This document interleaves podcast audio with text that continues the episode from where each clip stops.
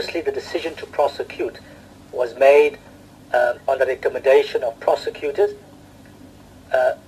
by the Special Director who heads the Priority Crimes Investigation Unit in consultation with the Director of Public Prosecutions of North Gauteng.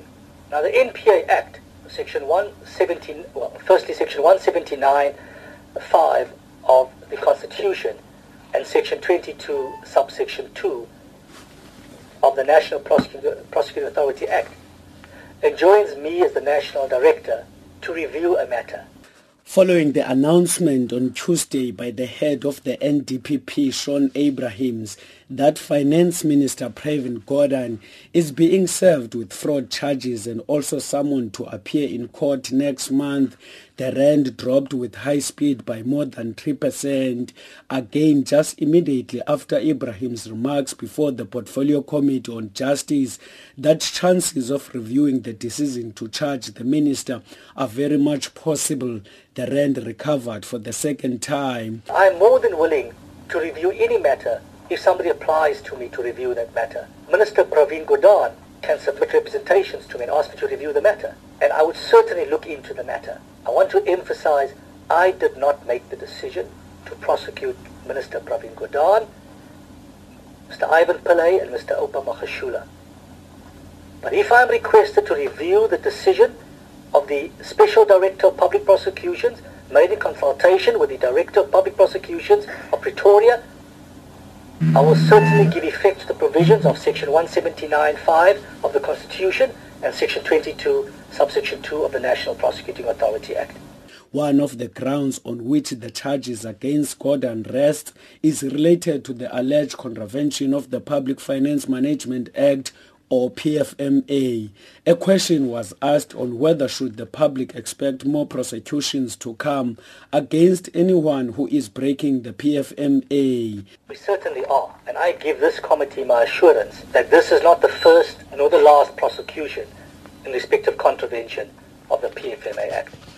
Both the status or the establishment of the so-called Rogue Unit and its operations at SARS during Gordhan's leadership are the main disputes being contested. In what Abrahams called will be a misjoinder, he says for the interest of justice, including that of respecting the investigation process to unfold before deciding on the set of facts before the NPA, it is necessary for the charges to be issued to the minister and the former officials simultaneously. I think we must distinguish between the two matters. The charges that have been preferred against the Minister of Finance and the former Commissioner of SARS and the former Acting Commissioner of SARS, the investigation in that matter has been finalized and it only relates to them. The facts of those circumstances relate to those three individuals. So it's separate from the investigation into the SARS high-risk unit. Although the evidence, so I've been advised, demonstrates that the creation of that unit is in conflict and in violation of the SARS Act, the Intelligence Services Act, and Chapter 11 of the Constitution, the other conduct of members of the unit is still under investigation. Earlier in the day, just before Abrahams could even begin presenting the annual report, he recorded his objection against the presence of the DAMP and former NPA senior prosecutor Glynnis Breytenbach.